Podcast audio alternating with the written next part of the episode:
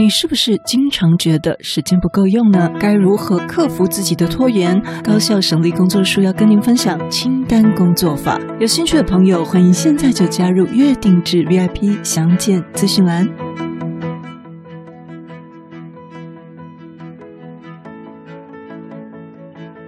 大家好，欢迎收听不是你想的领导力 Easy Manager。没时间读商业管理的书吗？不是你想的领导力，是能让你用听的读书会。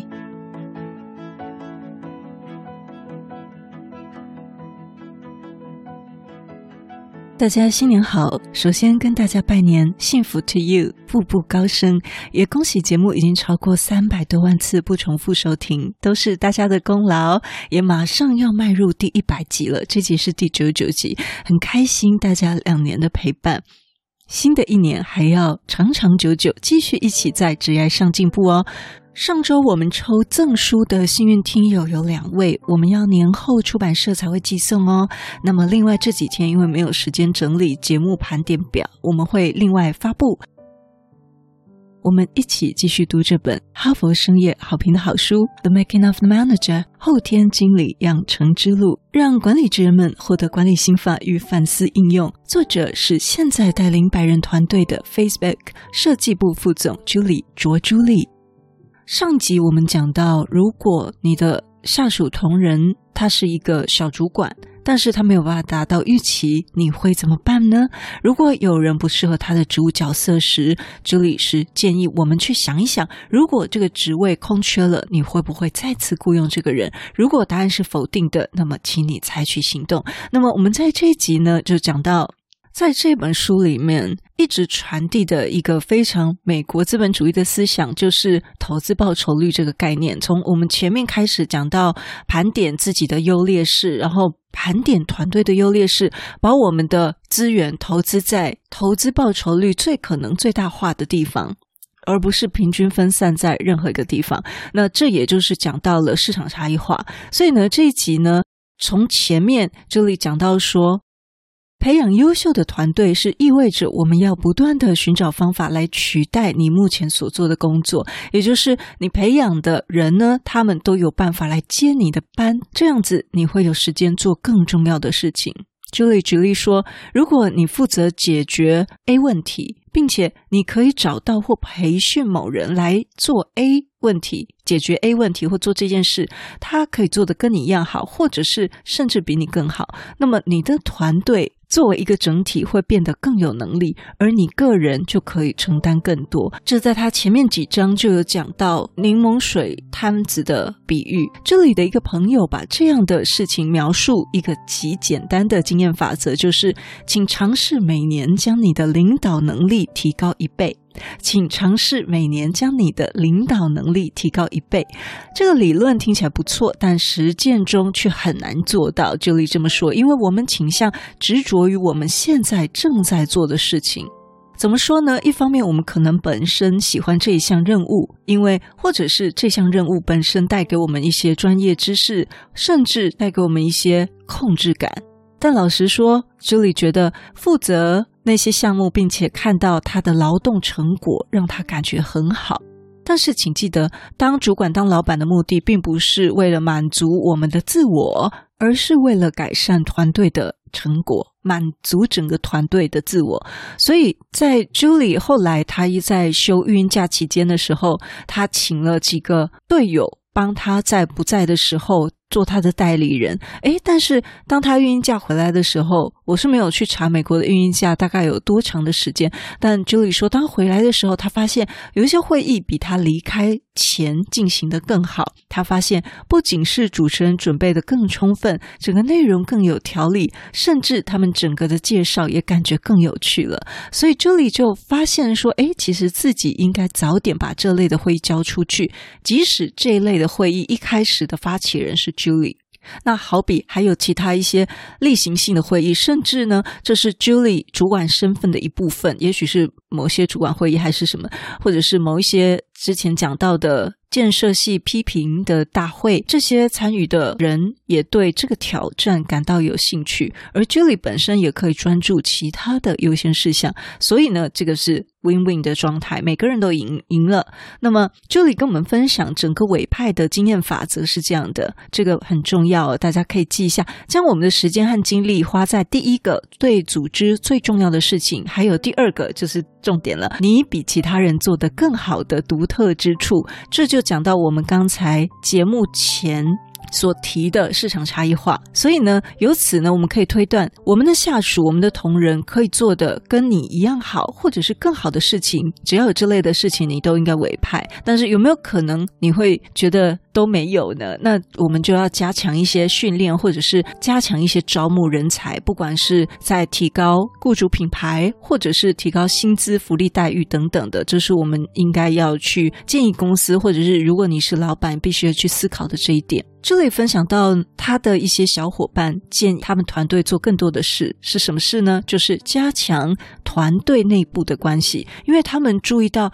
很多同仁呢匆匆忙忙的从一个会议跑到另外一个会议，从家里跑到工作办公室，可是呢我们却没有真正了解彼此，是不是我们在自己的职场也差不多是这样的状况呢？于是Julie 他们的团队就想说，我们难道不能做更多的事情来建立整个团队的关系吗？例如团体午餐，还有一些分享，或者是讲述学习课程或导师圈这类的活动怎么样呢？那我要坦白说，其实这类的活动对于某些员工而言，他们是不喜欢的，因为他觉得这个是在消耗他下班的时间，虽然可能是3个月才轮到他一次。所以呢，每一种人个性都不一样，不知道收听的主管老板们，你擅长社交活动或者是当康乐股长吗？但是就 Julie 个人而言，他说这不是我的强项，好，也不是戴老师的强项。但是令人高兴的是，他们工作团队中有其他人是恰恰相反的，包括发起讨论的小主管，他很喜欢结交新朋友，并且他喜欢把团队团结起来，所以呢，这就是一个最合适的康乐股长的这个角色，他就让他负责去做建立团队关系的任务。他发起了一个想法，是每月一次的 Wednesday Night Mixer， 就是有点像是酒吧的那种人脉拓展会。那这个变得如此受欢迎，以至于他扩展到 Julie 的团队之外，成为当地整个 designer 的社群固定的见面会。如果你上网查，其实在上海也有这种老外的 Wednesday Night Mixer， 他们就有这种习惯，人脉拓展聚会。好，那身为主管老板的您，你比下属同仁做得更好的事一定很多，对吧？除非这件事它是最重要的优先事项，或者你不相信你的下属同仁可以把这件事做成功，否则的话，这里建议你还是应该尽可能的委派，并且指导他们方法去做。例如，这里说他在 Facebook 待的时间比较久，所以跟团队中的一些新主管相比而言，他更愿意去进行一些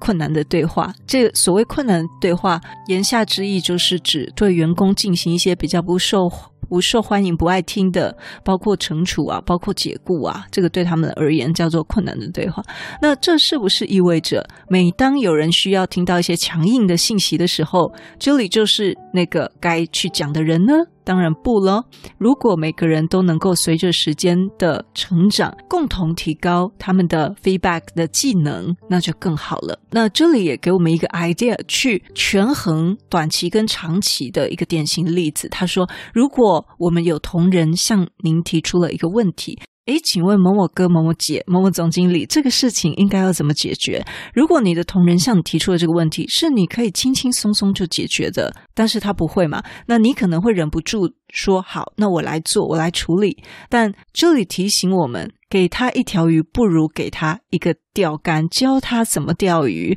所以呢，这个反而是我们要去思考的一件事。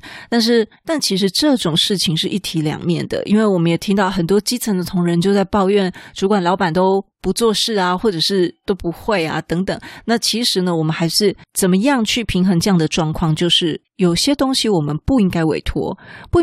的呢，就是要考虑我们自己的独特价值。还记得我们之前读书会有盘点自己的优劣势跟找出自己的独特价值吗？如果以行销概念而言，这就是自己的市场差异化。如果你还不那么清楚自己的独特价值是什么，也欢迎你现在就看资讯栏免费索取超诚实自我盘点表。趁着年假还有1周，我们可以花半天或1天的时间好好静下来独处盘点我们自己，也可以发给跟我们有密切职场上的导师啊，或长官或同仁，让他帮你填一些我们自己没有注意到的地方。